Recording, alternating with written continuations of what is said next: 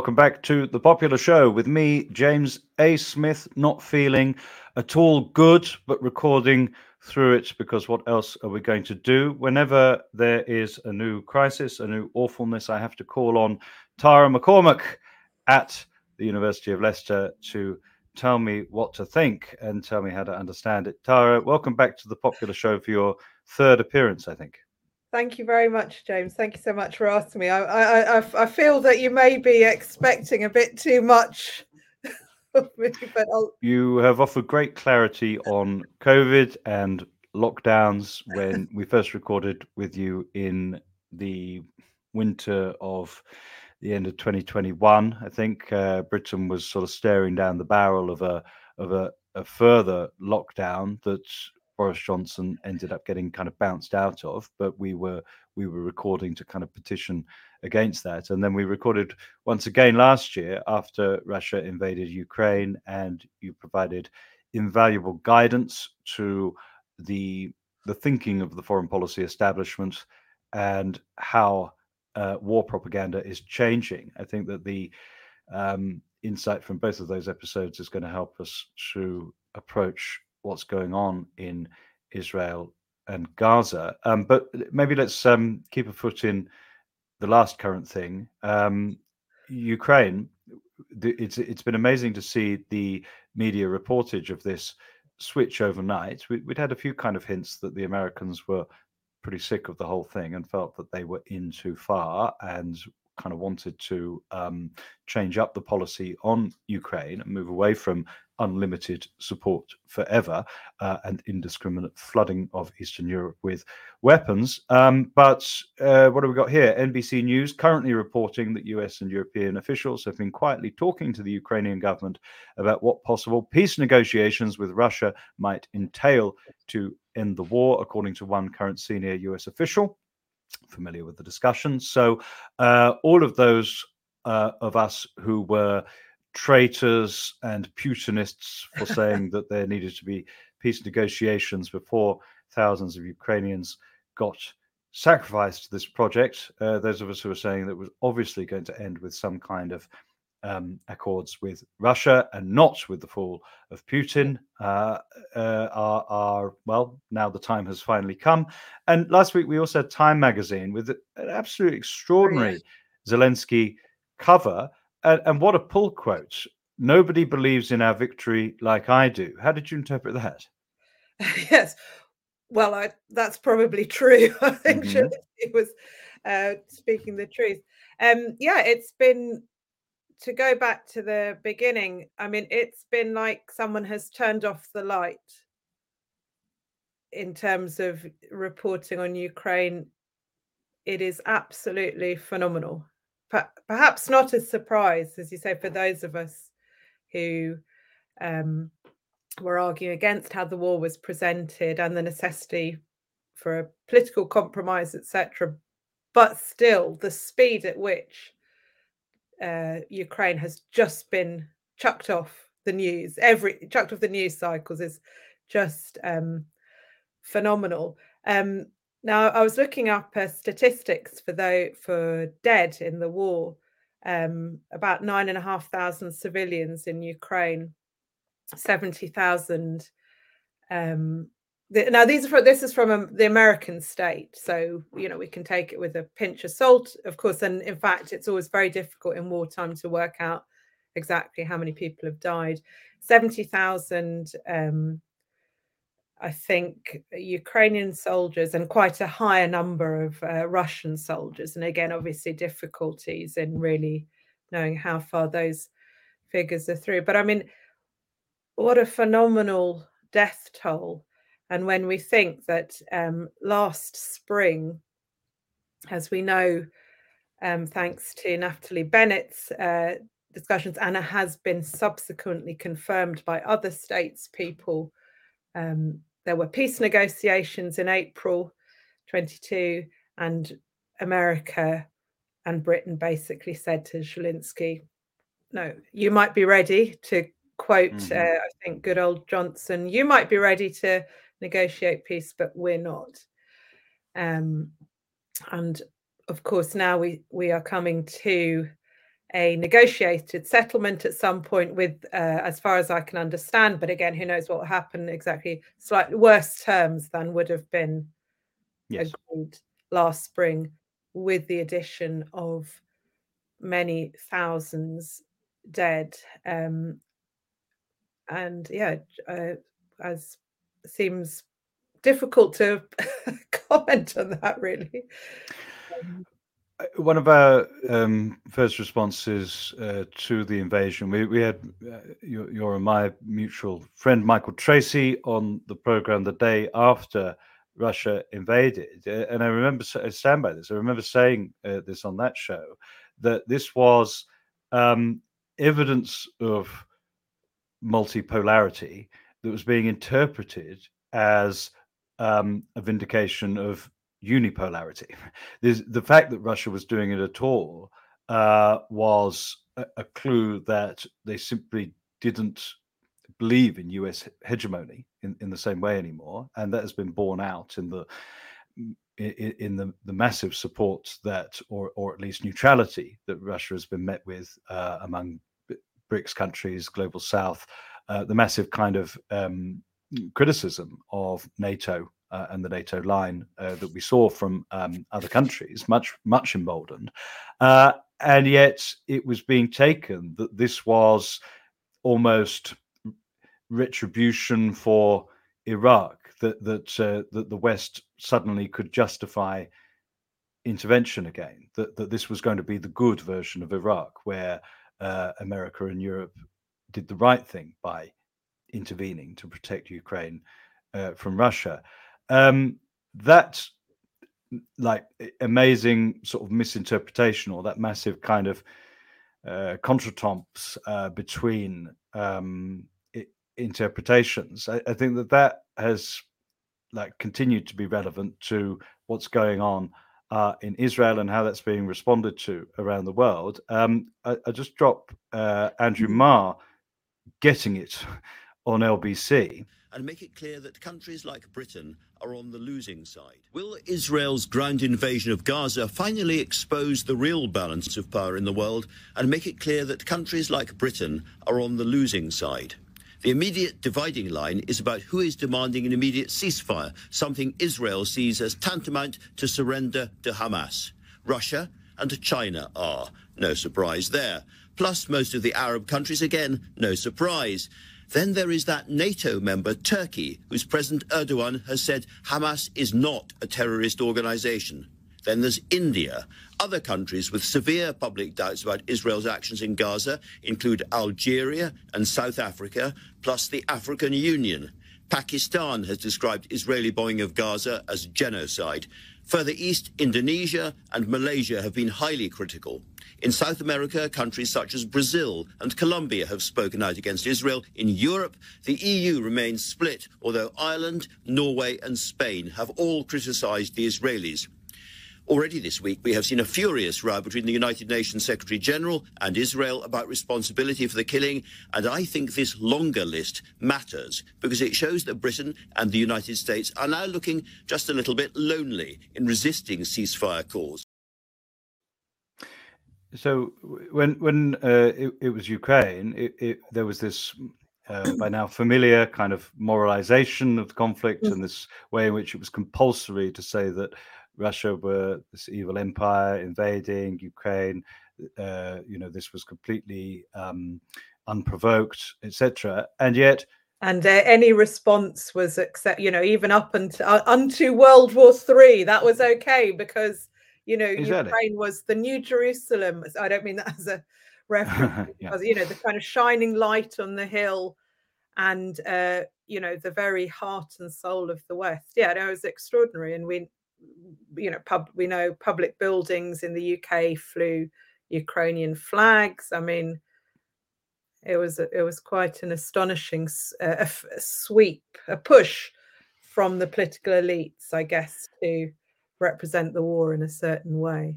So we lived through all that propaganda, and then you're looking at a very similar list of other countries, and they're just not going with it, and they're, and, and they're not uh, going with that same interpretation. We flash forward to now, and not only do you have this kind of multipolar split on what uh, uh, uh what support is due to Israel, what um, the international community should be um, should be saying and doing about what is happening there. Um, but you also, unlike Ukraine, do have um, this massive split between ordinary public opinion in the English speaking world and in Europe um, and elite opinion. It, it, it, it's like the split has moved even further. Um, I mean, uh, I'm looking at, at uh, polling here that says that 58% of um, Britons are entirely in support of a ceasefire and only 3% are entirely against one. You wouldn't think that from reading the papers, you wouldn't think that from listening to politicians.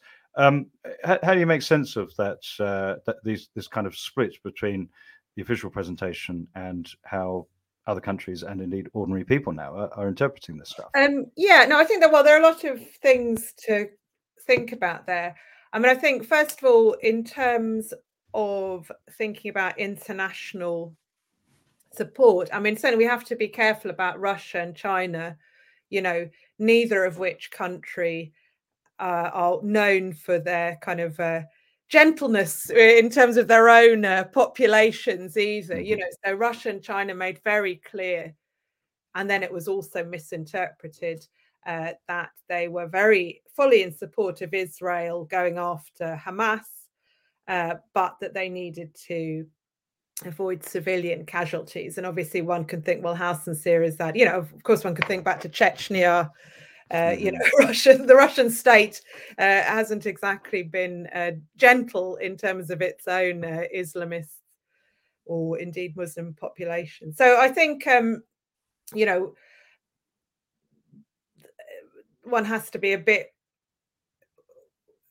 you know it's a bit more nuanced as well in terms mm-hmm. of what countries are uh, saying um, i think it's certainly true that as with ukraine what we see in the british um, amongst the british political class is a very clear attempt to frame the conflict in very specific ways and to step outside of that is to be um, a, a, you know pro Hamas anti-Semite basically, or just an anti-Semite. So uh, there is a that that is a that is a very clear framing that's going on. You know, we think about Suella Braverman saying presenting um claiming that the pro-Palestine matches are all hate match, uh, hate speech, etc. Mm-hmm. Um, and now the kind of, I think, confected uh, row about whether there should be any marches over the Remembrance weekend. Yeah, um, I mean, a um, lot, a lot of people who have been politicized over this or or activated over this, or or simply are like normal school run people that I'm seeing at the moment who are seeing all this destruction and devastation and these traumatized, shaking, or mutilated kids on Instagram and are, are suddenly kind of waking up to critical foreign policy. You know, people who have never had a political thought in their heads before. Um, I, I, I don't know. You you know that uh, that that Coen Brothers bit, James Franco standing on the gallows, uh, uh, uh, looking at the guy crying, about to be hung. This has become a, a meme, and he says, first time. Um, anyway, people who've seen the movie will, will oh, know what yeah, I'm talking about. I, I, feel like, you know, those of us who were in the uh, Labour anti Semitism mm. affair, we're kind of looking at these newbies like, oh, first time being accused of uh, anti-Semitism, is it? So, but you're, you're even further back. You go further back. Uh, you were denounced in the House of Commons over uh, bombing of Syria. Yes. What are we talking about? 2015 was that? Uh, 2018, and 2018. then most recently denounced in the House of Commons uh, when the Russian Russia invaded Ukraine. So you know, yeah. There you go. You've, Water uh, the ducks back. You're um, old school, yeah. Old, but I, I, I mean, so I think there's a different question about. Well, I think that yeah, there's a different question about the extent to which Israel Palestine. This is a discussion I've also had with lots of other uh, friends and colleagues. Um, the the extent to which Israel Palestine I, I, I think I think in general in general it would be true that the mainstream opinion in Britain is for a ceasefire, straightforwardly ceasefire. You know, this is there. There, I don't think there's any. It's a minority um, view. You know that uh, the Israeli retaliation is justified and moral and all means necessary. Most people, straightforwardly, would be supporting a ceasefire. But I mean, the extent to which this is genuinely something that most people in Britain really care about is something I, am not really sure about, yeah. you know, and I don't think that's a criticism either, in the same way that the extent to which most people in Britain were really losing sleep over Ukraine.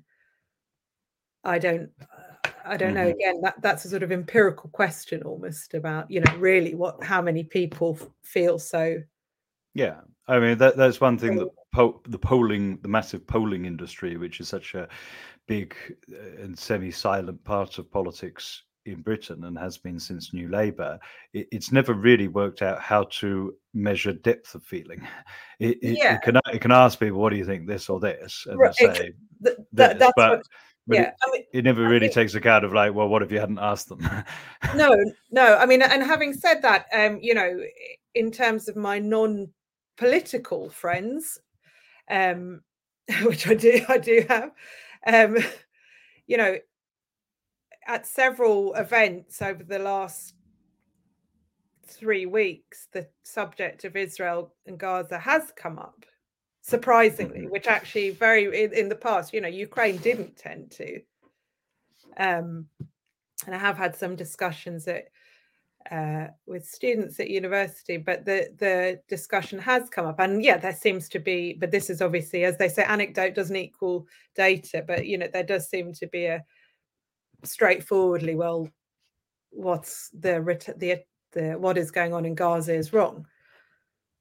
Yeah, and that um, seems. Um, to, but again, it said that's just anecdotal. Um, yeah. Anton Jaeger um, has said that we live in a time of hyper politics. That uh, we we had we had post politics where no one was interested mm-hmm. and no one wanted to vote or be in a party, and then the long 2016 came along, and many of us, including me, thought that this was a sort of return of politics. That people wanted to be involved in politics anymore. We had a, a new kind of breadthening of the political spectrum. We had a real left wing party, we had real right wingers, uh, and people were interested again. But Jaeger suggests that um, during COVID and in the subsequent kind of big charismatic political conflicts that have come along, what we've had instead is not so much a, a kind of committed, deep political involvement, but rather a sense in which part of your your identity is that you think a certain thing or you or you perform the fact that you believe something. You fall out with people uh, you fall out with friends and family members over things like covid or, or ukraine um, but that doesn't necessarily equal a, a, any kind of you know real agency or possibility of political change. I mean I, I say all that because it seems to me like there's a way of linking how people related to COVID, Ukraine, and, and now Israel, how propaganda worked or tried to work during those different events. I mean, if if if I could try and sketch a sort of narrative, COVID, what was going on? Well, I think you and I both reacted against and, and, and felt pretty disoriented by the extent to which mm. everybody was talking about it all the time. No, normal people were looking at the like, oh, what are the numbers? What are the death? What's the yeah. what are the case numbers, etc. We we had this new kind of like constant attention to news. I mean, the Corbynists already been through this, and look looking at the polling every week. Oh my god! Oh my god! Everyone started doing that in COVID, um, but there was also a, a, a, tremendous policing and self-policing of what you were allowed to say about it. Anyone yeah. who said, like, "Oh, uh, hang on, but th- these are cases, but most of these people are going to get better, right?" No, you'd be jumped on. Anyone who said, "Hang on, I, have been reading this stuff about lockdown. Maybe it doesn't work," you get jumped on. Yeah. so you want everyone to die then? Yeah. Yeah. Exactly. Then Ukraine comes along, and like I guess, I guess BLM was an ingredient here as well. Everyone had done their black squares, so now okay, Ukraine's the next one. Time to put the Ukraine flag up. Um, this was a bit too complicated and a bit too weird, and the history was too hard to keep in your head. And then I, I, th- I think also just to jump in, I think that yeah. there always there is that difference as well between foreign policy again. Yeah, mm-hmm. you know, um, in terms of uh, supposedly a health crisis, you know, which is immediate yeah. in affecting you and you know your uh, parents and etc.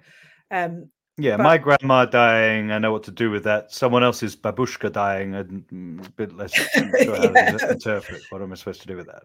Um, but I, I do think there is a kind of yeah, there's a there's a sort of hyper moralism being used by the political class to try and uh, push or, or may, maybe to try to try and create some kind of coherence internally mm-hmm. and i if this is where you're going with it i i agree there is there is a sort of trajectory kind of covid ukraine israel and there'll be something else as well once israel palestine dies my, my, suspicion is that the whatever security apparatus and their influencer employees are going to Paul Mason, Paul Mason, Paul Mason, and a load of Zoomer Murray. chicks on TikTok. They're going to be regretting. Actually, here's a here's a hypothesis. I think they're going to regret the online effort to get people to have flag emojis over Ukraine. Why? Well, you, you talked about how you know we had Ukrainian flags everywhere, you know buildings lit up with Ukrainian flag. Then we we flash forward to this year, and you've got the Israeli flag over everything. I said before, this is like being on a Roger Waters um you know concert set like uh the house of commons with the star of david on it is it an anti-semitic trope no it's a tribute to israel and a mark of support for israel um but that's that's I, th- I feel like it's got out of control because okay, they tried to do a Ukraine for Israel. Oh, everyone has to support Israel now. Have the Israeli flag in your bio, etc. But then, okay, fourteen hundred people indiscriminately killed by Hamas on the seventh of October. That's pretty fucked up.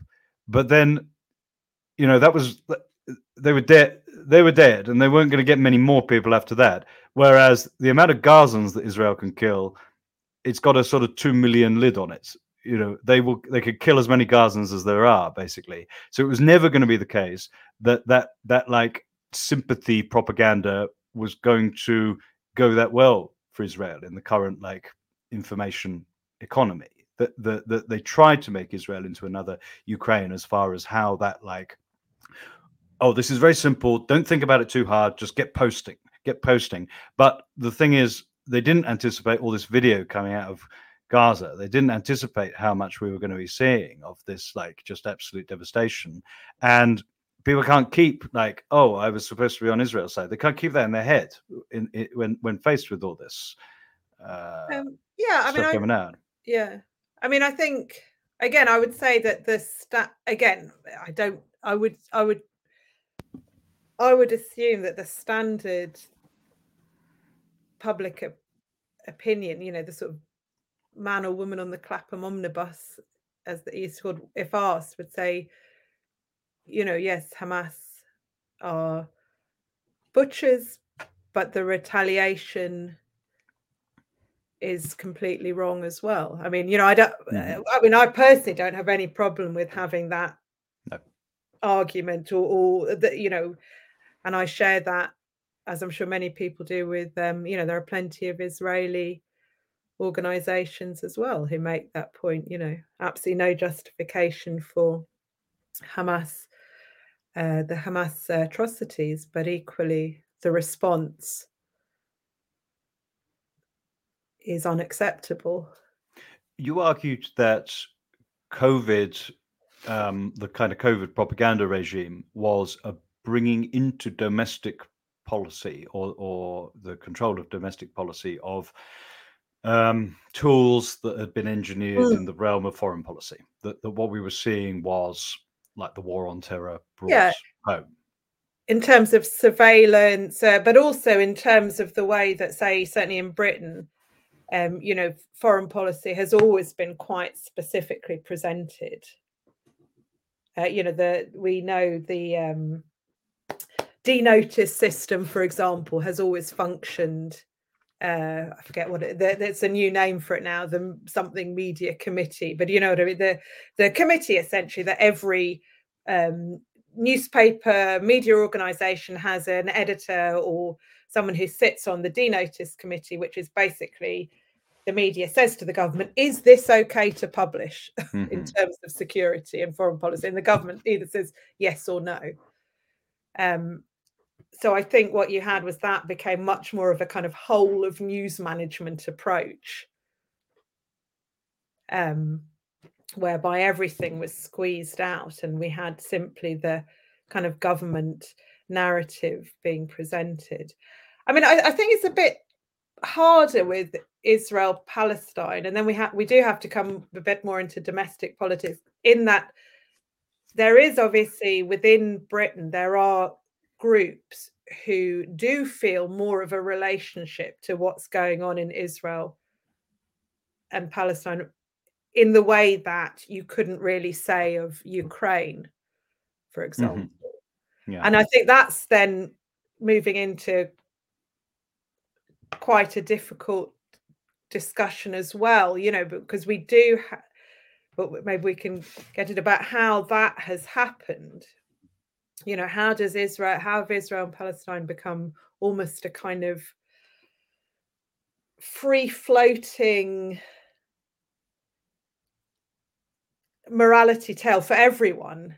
yeah um, you know, I was just sorry, just uh, maybe just to come back today, but you know, I was just looking, you know, there were enormous demos in Indonesia, for example, about Israel Palestine. I don't know. I, I, was sort of thinking about this and thinking about uh, when you had Kenan Malik on, and he was chatting about how Black Lives Matter have become this kind of free floating, almost moral cause. You know, so yeah. I may be wrong. I imagine lots of your listeners are going to be hating me for this, but well, okay. I mean, so, I mean that could be taken. That could be taken one of two ways, couldn't it? On the one hand, um, it's a sort of, I mean, the the the exportation of BLM. That's a good example of how, like, fi- ways of criticizing America have very often been one of the secret ways in which American ideology has been exported. Uh, uh um, yeah. that, that yeah. you're never more American, yeah. Americanized than when you're when you're a South, Af-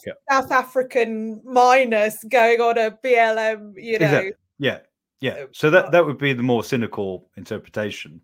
On the other hand, um, it, it, you, could sort of argue that uh, uh, in some cases we're getting situations where local liberation struggles are being influenced by the presentation and the kind of it's a, it, it's its own kind of populist presentation where it, you get people to join your cause by offering this simple, recognizable kind of yeah. already branded kind of form. Yeah. So it it, it needn't it needn't only be sort of junk, I guess. Yeah. And and I think that maybe maybe you're right that Palestine has had something of that um, double role in the in the Arab world and among the uh, among kind of Muslim populations in the in the West. The, and, and the, I think for, for, the left, you know, and probably again, yep, you know, we might mm-hmm. disagree mm-hmm. or so, but you know, I definitely think for the the left as well. I think you know, certainly in many Arab states, um, you know, Palestine has functioned as a kind of uh, again, definitely as a kind of um, uh, way of cohering popular support. Um, you know, it, it's sort of used quite cynically by Arab governments who couldn't give a stuff one way or other about Palestine, and most of whom I suspect are very upset that this has happened now because yeah. the Abraham Accords are kind of coming on streamlines. You know, states like states such as Saudi, um, Qatar, Egypt have no interest whatsoever in fighting Israel. You know, this is not the 70s. Um, you know, uh, Saudi, as we know, uh, moving uh, towards a full normalization of relations with Israel. So I think there's that. Then I do think that for Western left, much some of some of the Western left, uh, you know, Palestine has is this kind of free floating kind of moral signifier, you know, and I'll say mm-hmm. what I said around Ukraine and was always immediately condemned, you know, with the kind of um, stupid person's idea of what a clever argument is. You know, what aboutery? You know, so well, what about? But you know, we know that some conflicts are um, discussed and people feel very emotionally, and some simply aren't. You know, there are plenty of things going on in the world uh, in which thousands of people have been killed. Um, you know, we know that Pakistan at the moment is literally, as we would call it in another conflict, ethnically cleansing how many thousands of Afghanistanis, um, Nagorno Karabakh, Tigray. You know, we can go on. Just as I sort of said over yeah. Ukraine. So, so there is certainly an element of that that goes on in terms of thinking about Britain as opposed to the kind of man or woman on the kind of Cairo omnibus. Yeah. I mean, just to just jump in with with yeah, how, yeah. I, how, how I'd retort to that criticism. We, we, obviously, there's something in it, but um, I, I, think that the I think there is some justification. You know, people say, as you say, what why do you care so much about this one? And and then for for some people, the argument that there's a sort of pathological dimension to to why Palestine becomes this thing that Western leftists care so much about. Uh, is is there is does this not suggest that there's an anti-Semitism in play here because you care so much more about atrocities committed by by the Jewish uh, uh, state? But um, I mean, I, I, think there is a there is a difference in that th- there is no other um, comparable situation where it's so much being done with the with weapons manufactured by Britain and its allies. There's no other situation where it's happening with the diplomatic cover of Britain and its allies. There's no other situation where which combines those things with the kind of particular like responsibility that Britain has in, in, in terms of the, the history. I mean, I know you just mentioned Pakistan, which isn't such a good example for that. But um, uh, and there's also very few conflicts where it's so where your your your speech and views on it are so policed in Britain and America. So it, it, uh, there's almost a kind of way in which the the fact that unlike Pakistan or Yemen, um, the way you're allowed to talk about the conflict is has so much attention on it that I think that that probably feeds into people feeling there's something special about this one. That that both both in terms of what's literally happening, both in and in terms of our collective responsibility for what's happening, and for the way in which the, the stakes are raised on it, in that there are there are more consequences for talking about it in what's perceived as the wrong way. I think all of that kind of feeds in to why it becomes such a, a, a kind of um, a big deal. And the, the, other point is that that Britain's Muslim population in, in general feels so strongly about it. So it, it's it's one of those where um, the left doesn't have to do all the legwork on getting people to care or getting people to talk yeah. about it. And actually, uh, at these at these marches, it, it's all it, it's it's all there's a weird like feeling almost of it being refreshing that the majority of people on the march don't quite care if the left turn up or not. Yeah, yeah. I mean, I th- but I think also I would ask uh, again. I don't think this is something I can answer. You know, this is just sort of opinion and hunch, really. I don't. Hmm. Um, but I think also one would want to know why, amongst Western Muslims, has it become such a, mm-hmm. um, you, you know, the, such a kind of um, universal. And again, I don't know how far that is true amongst British Muslims. I'm really hesitant yeah. about the and i'm not i'm not suggesting you are but you know the kind of broader dynamic the sort of clash of civilizations you know we've got a fifth column in britain you know all all our all our british muslims um see things in this way. Um so i'm very hesitant about thinking about either yeah groups within britain as sort of homogeneous ethnic blocks because i don't think that is particularly borne out um, no, but but again, but it wouldn't be surprising if it if it was, especially if we're thinking of a generation that grew up um, through the war on terror and through prevent and sort of perceive themselves as being subjected to group scrutiny and group harassment. At the same time as they're putting on the BBC and seeing one thing and then switching over to Al Jazeera or when you still could press TV and seeing quite another thing that that that, that it wouldn't be you know even if it's not the case yeah. it wouldn't be surprising if there was a sort of collective sense of embattlement on this issue especially um, I mean it is undoubtedly the fact I think that well I would say it to me it's fairly obvious that many people will watch what's happening in um, Gaza and think well it's obviously one rule for us one rule for them straightforward mm-hmm. that you know certain states are allowed to do what they like um, and other states aren't so i, I think that is uh, true and you know it, it's sort of surprising to me that a lot of people who are trying to make the kind of clash of civilizations argument cannot just see that straightforward. yeah. Fact. Well, uh, uh, I mean, as you mentioned, let's let's hear from Douglas Murray, shall we?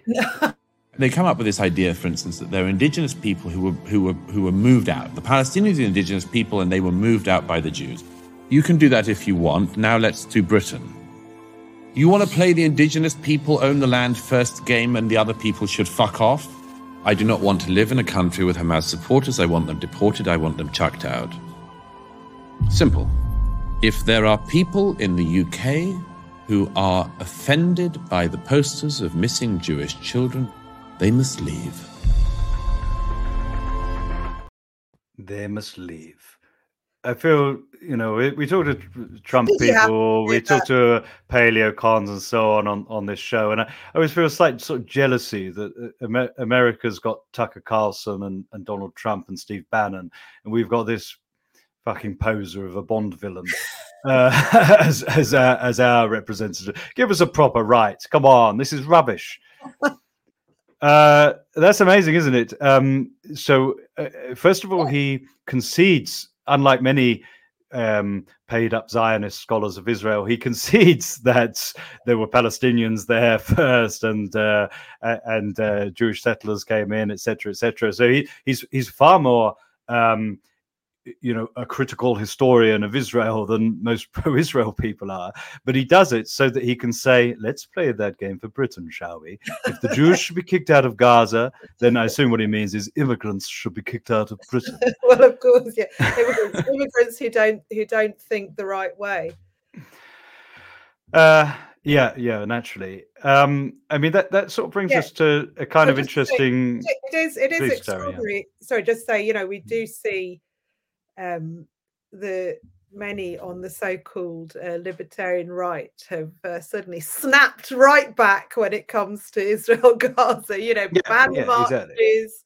exactly. Uh, you know, we don't accept that people should have a pro-Palestinian view, and of course, as we, you know, then arguing that everyone who is pro-Palestinian is essentially pro Hamas and uh, wishes to um, expel every uh, Jewish person from Israel. So yes, it's been quite a quite a yeah quite a turn. I mean, uh, my my my little anecdote here is that I, I accepted a couple of sort of slightly problematic invitations in September. Um, one was to sign Matt Taibbi's open letter. Maybe you were on that as well. Um, no, no, uh, uh, the, the, Westminster yeah, yeah. Declaration for Free Speech yeah. opposing like misinformation bills coming out of COVID, which I was happy to sign. The signatories were kind of a rogues gallery of right wingers and libertarians and contrarians and so on, plus me, Zizek, and Varoufakis. Um, uh, and then the other thing was um, participating in the Battle of Ideas, the spiked connected event that you, you've been involved in, in in the past. And what, what was kind of funny was I accepted those invitations in the summer or in September, and then this came along, and suddenly everyone involved in those projects who had been all about free speech and anti-cancel culture and you shouldn't lose your job for political opinions stuff that i completely agree with, and I'm very happy to share platforms with all those people on those specific issues.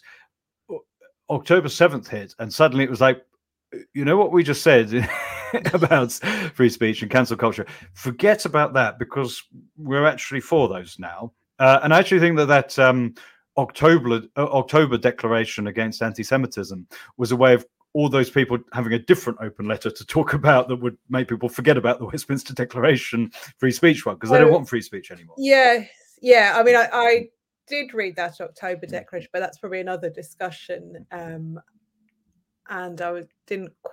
Yeah, there were some things in it which I didn't support. Uh, not least of all, it seemed to me a very um, elision of uh, you know Jewish people and is and Israel, which yeah. seemed to me slightly problematic to say the least. And I imagine there would be plenty of British Jewish people who would say the same, and obviously those who wouldn't, who who would agree with that. Um, but I guess that's another conversation. But I mean, to be fair to the battle of ideas um, and those involved, um, generally they have not been arguing for cancelling marches.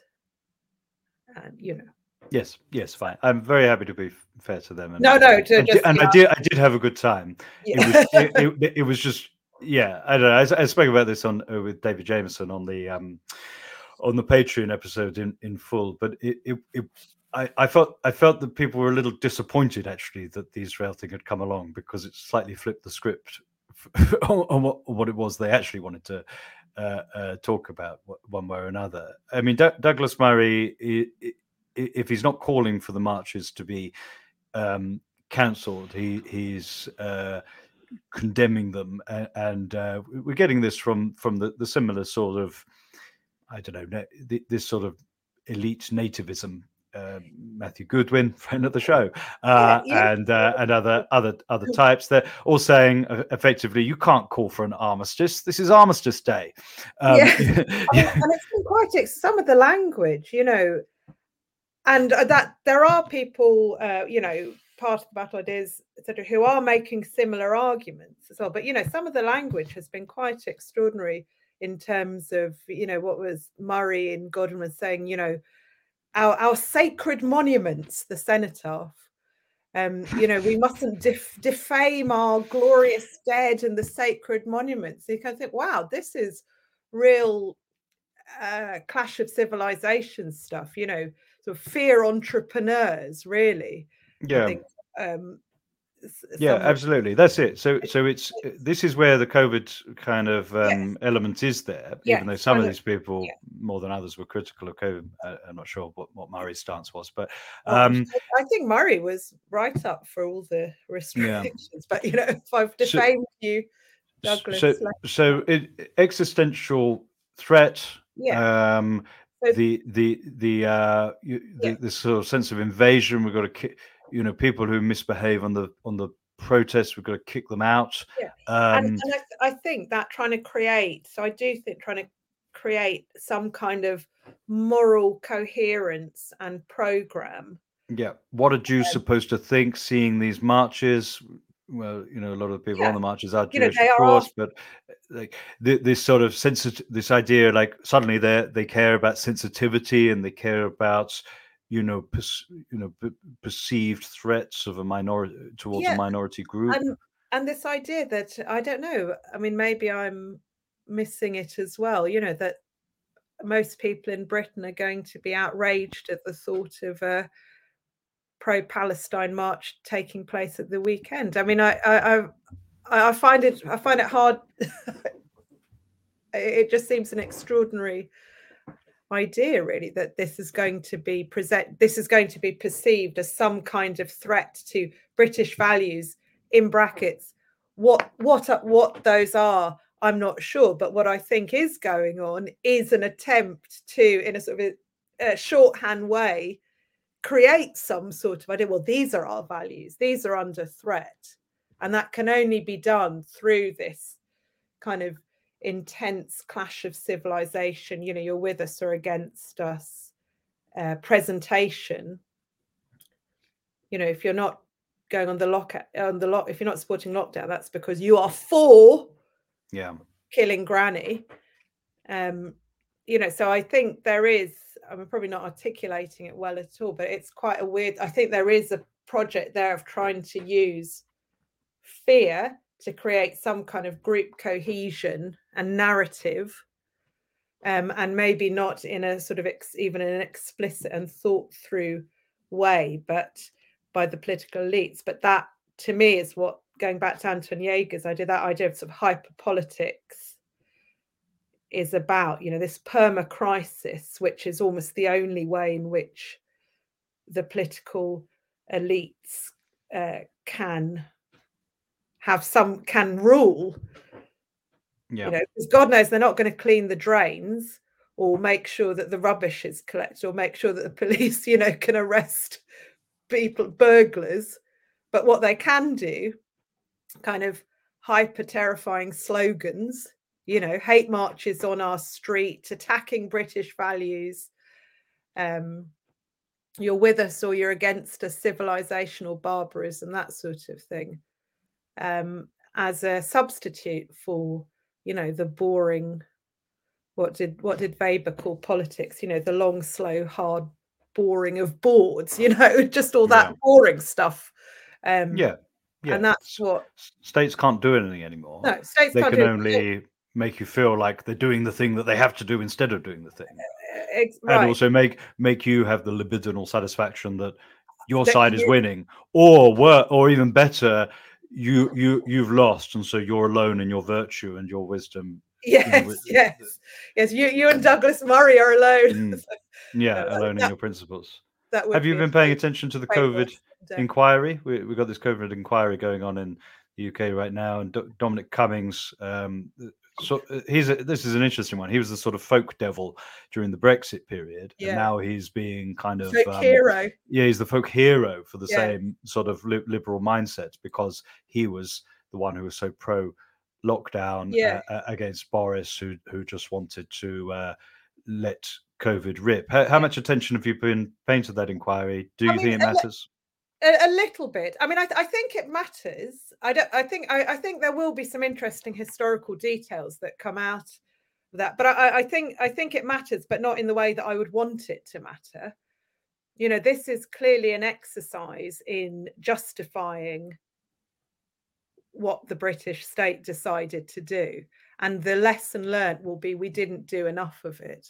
Yeah and that it is, it's there to enshrine the theology that it, if only Boris Johnson had been a yeah. good man and locked down yeah. three weeks before, yeah. then no one would have died. Yes, this is and not a testable time, hi- hypothesis. yes, yes, um, absolutely, absolutely. And next time, you know, we know that we have to do it immediately. Yeah. Um, so that is how I understand the COVID inquiry. I mean, to be, you know, that to some extent is the role of inquiries in British political life, and that is to, uh, you know, frame, uh, enshrine a very specific narrative of an event. Um, I think Chilcot was quite interesting. Mm-hmm. Uh, it, it, was a bit different, actually. Into um, Iraq. Yes, uh, the uh, the Iraq inquiry was a little bit different, but even that has managed to be turned into a kind of, you know, a historical event so that's also, yeah. you know, inquiries, transfer, you know, well, that was then, that was the mistake we made now. and that was almost, that was, a, that was more than a decade later that it came, that, oh, yes, that abs- yeah. came out. Whereas this is, absolutely. Yeah. yeah. The, Sorry, I digress. But no, it's interesting though that that the, the the the longer. I mean, it's, I guess it's an obvious thing to say, but the, the the ones that come out too late to change anything are actually critical and interesting. The ones that come out immediately are, yeah. you know, the stereotype would be it's a, it's a whitewash, but it's not a whitewash, and this is a, this is the opposite of a whitewash. This is a this is creating legitimacy for yeah. what they want, the powers they want next time. Yes, absolutely. That the the lesson learners we need the lesson the lessons learned we need to do that quicker and better. Um, but yeah, just on that long, I was saying just very quickly again, bit digression. The um, I think it was about was it three years ago, the Intelligence and Security Committee had a very good report on Britain's uh, role in rendition. Hmm. But again, that was, and that is, those are the parameters of the that committee as well. It can look at things retrospectively. That was, of course, you know, decade on from the well But you know, when you read the report, it's actually quite, quite a report from a parliamentary committee. But anyway, so that is a digression. But yes, so sometimes well well uh, well after the event there can be some good inquiries but yeah the covid when it's uh, you know i think it's, it's i find it quite terrifying really. Um because as you say it is setting up a model for next time. The extent to which people will respond in the same way who knows? You know i mean it was again as we see with covid and this i think is there is an attempt to recreate this in terms of the you know hate marches and clash of civilizations. You know people many people can be frightened of course and scared into behaving in a certain way and accepting um you know things for the greater good you know it, it, of course who, who would be for a hate march yes yeah, this, yeah, this yeah. is the thing. And once you start to portray things in these, uh, but you know, if you're not, who would be for hate much Who would not be for something that would be for the greater good? Because if you're not for that, that must mean you are someone who wishes harm to the mm-hmm. the greater, you know, people. I mean, it's it's quite a dangerous um narrative. Yeah. Um, I, f- I feel like um I, I, don't know without without wanting to sound like it's the Arab Spring all over again. And I and I think social media is is just a great beneficent thing. I I, I think with the the reason why the hate mark, I, I feel like um, Free, Free Speech Union, your Douglas Murrays, the, the these sort of characters are, are sounding a, a bit incoherent at the moment because they're they're not quite sure what to say because these marches are surprisingly big and the size means that every suburban normie has got a nice niece who is posting a friend who's at the march. So the, we, what we have is just the, the sheer size means that people are now faced with what they're being told is a hate march, and the fact that they're seeing their nice niece is there, and that that is one thing that never there was never that tipping point with anti-lockdown fear. No. Even though the anti-lockdown protests were extremely diverse, I imagine quite a lot of um, Muslim guys who are at those are now at the um, pro-Palestine marches. Uh, they were extremely it was, diverse. It was a very wide range of opinion, yeah. from from the David from the diehard David Icke supporter to yeah. yeah, but they weren't. They just weren't big enough to sort of break through in that way, in well, that almost word of mouth way, to show so so people were well, able to think that it was just like you know the the illegal dog people um yes.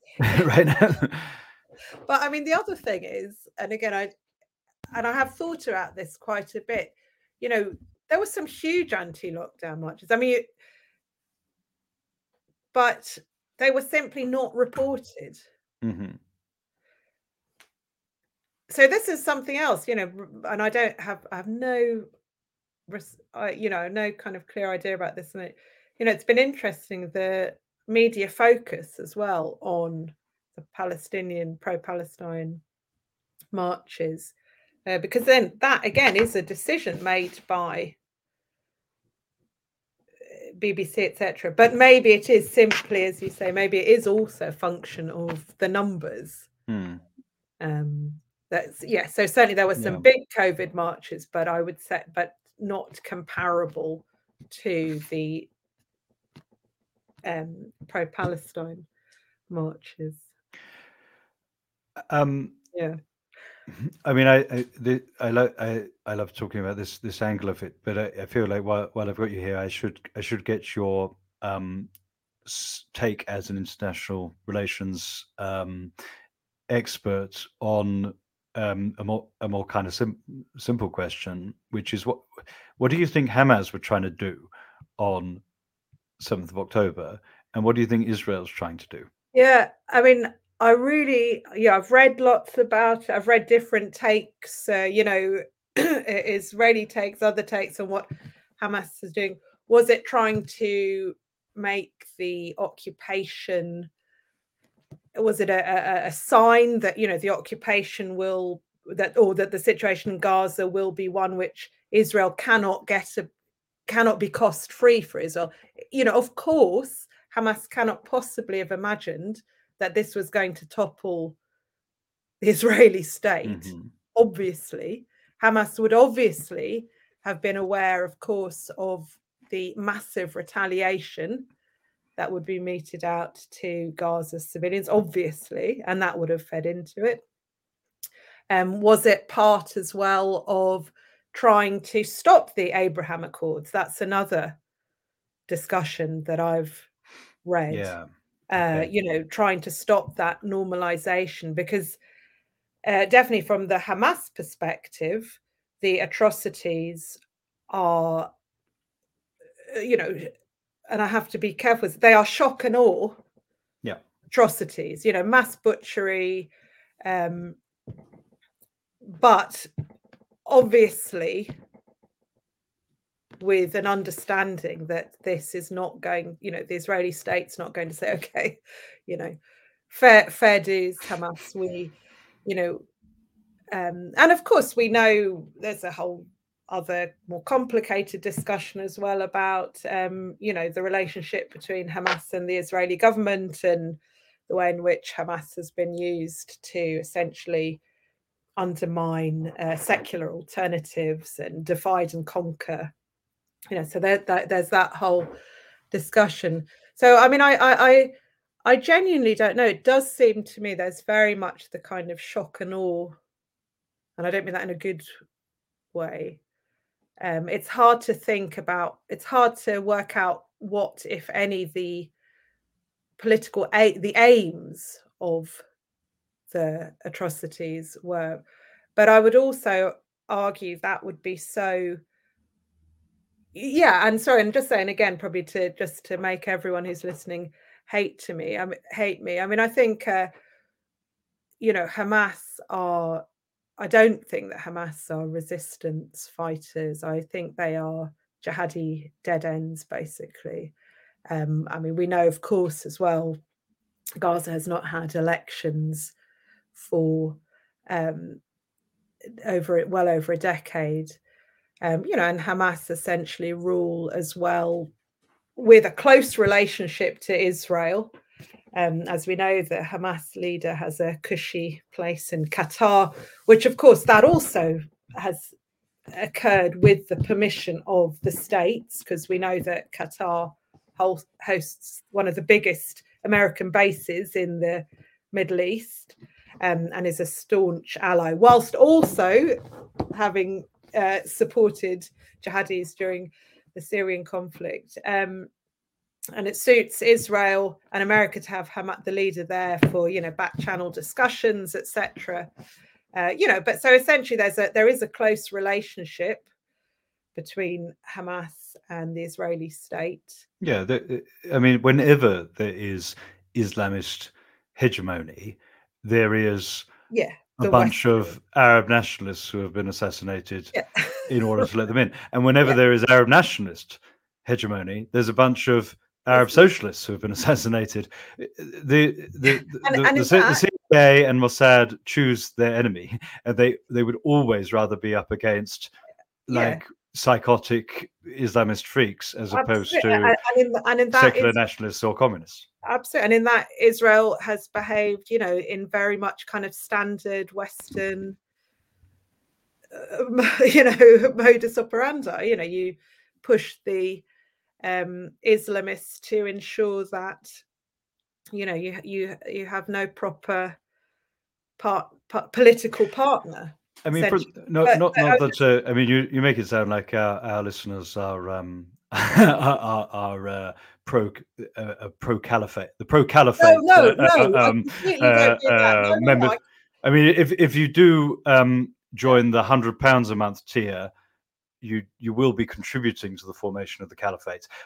But that's an but not many. No one's taken us up on that yet. No, no. Um, what, what I mean, just to sort of play devil's advocate a bit, like No, no. if if it is the case that Hamas or the, the part of Hamas that is sincere as opposed to the part that's in the jacuzzi, um, that they did this to They're having um, G and T's in. Uh, yeah, that they did this to disrupt or prevent the Abraham Accords. That that, that they they're looking at these Arab states who, as you said before, are, are thinking it's not the seventies anymore.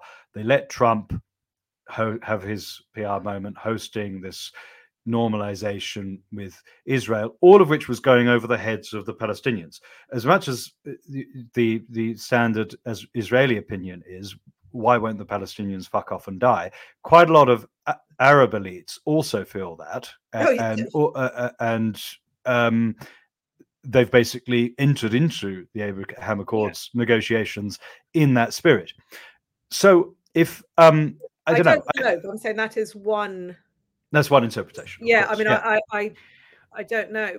so I, I don't know the, the the kind of from the point of view of your your average Gazan.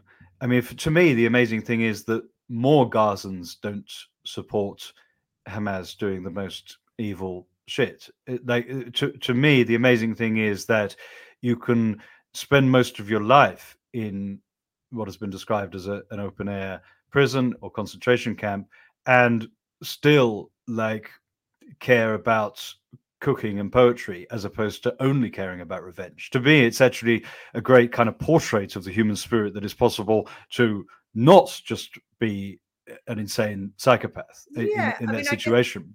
There, there, was, Um, a- there was some polling, but again, you Mhm. know, I mean, polling is always, Yeah. as we know, problematic, and particularly, I think it came out last year. Uh, um, public opinion in Gaza. Uh, it- um, and it, but again, obviously, in a very different, difficult context. You know, uh, majority of people didn't support Hamas, and I guess when you are on the ground as well, and we can talk about Israel in a sec. Um, when you are on the ground, and you're seeing who Hamas, who are essentially the anointed rulers of the reservation, Yeah. uh, you know, uh, em- take embezzling plenty of money, ruling in a certain way, you know, I guess then there is probably a different picture on the as well about where the problems lie. Yeah. Um, But, But- from the point of view of this disruption of the Abraham Accords, it has it has worked, hasn't it? I guess so. Again, it's yeah, I don't know. You know, I mean, I said there's no way the surrounding Arab countries, as you say, uh, would be very, very happy. Well, not depending on what happened for the Palestinian problem to just disappear. So, depending on how far Israel goes, I, I imagine that that will all just truck on. But that does depend as well um, how far Israel goes. Um, and also, I was going to say, and I think on the think about it from the Israeli side, thinking Yeah. like, what is the aim of Hamas, and what is what is Israel seeking to achieve? I mean, as far as I can see, this is sheer retaliation. You know, there's no there is no need to embark on a massive um, barbaric bombing campaign or you know in which thousands as we know are being killed and i really i don't know but it to me it really does have a strong war on terror um feel to it you Mhm. know just kind of again shock and awe and you know i really want to say again i don't mean this in a good way but th- but that was the term given to the american response um, in Iraq. Well, it wasn't an Amer- it wasn't a response, but to the American invasion of Iraq, the, which was obviously a setup in itself. But the American invasion of Iraq, it was shock and awe. You know, just uh, bombing, um, the sort of the- theatrical, the theatrics of it. And again, that doesn't. I don't mean that in a positive way, in which. Uh, the mass bombardment, death, everything was kind of meant to cower almost the enemy um, but with what consequences, with what end game, absolutely not a thought. And I really, and it does seem to me that this is playing out as well in terms of the Israeli retaliation. Um, you know that there is no end game. I don't think that Israel wants to directly rule Gaza. I mean, that's why it has ruled via more or less via Hamas anyway, because it has not wished to directly rule Gaza. Um, and it's just yes, I can't really see what the Israeli states. You know, it is not the Israel will not and probably doesn't want to, but will not remove Hamas. Um, and and of course, a mass bombing campaign in which thousands are killed is, you know, obviously any person can understand that people in Gaza are not going themselves get up and say, okay, again, in the opposite way. It's a fair cop, you know, yeah, we embrace. You got, you. you got, us, you know, no, we're, we're not, we're, yeah, let, let's move on from this now. Uh, let's shake hands and move on. Um, so it really does seem to me that there is a, I think on both sides, I would say, that there is there are kind of war on terror vibes almost without being a bit naff in my phrasing. You know sort of shock and awe but with no end game in sight really but that's just what i you know on the mm. other hand of course one thing that we one thing that is absolutely going on are constant back channel negotiations uh, you know, some hostages have been released. Uh, you know, this doesn't happen out of the goodness of anyone's heart, obviously. This is because there are intense behind the scenes negotiations. Um, but it, I, I, think, I mean, certainly from the, it seems that the Israeli, I think the Israeli response is a political kind of disaster for Israel. Yeah, I mean, sure, surely it, it's. Uh, I, I, feel that this has been a, a, a, propaganda surprise and a propaganda blow with with whatever causation. Um, I mean, yeah. Well, I don't know. We, we better leave it there. Um, Tara McCormack, always uh, enlightening and clarifying to speak to you. And uh, uh, just, uh, I don't know anyone else who could um, better help join the dots between these various recent crises, which all seem to contribute some new mania to the ingredients. Uh, perhaps, the next? Well, yeah. See you next time. I mean, the the gap is closing in how quickly these things come around. So I guess see you in two months' time uh, for uh, the next bad thing. Um, listeners who want to help us continue making independent radical media, continue platforming the broadest range of voices, please get over to patreon.com forward slash the popular pod to help us out a bit. Uh, otherwise, solidarity and keep it together out there.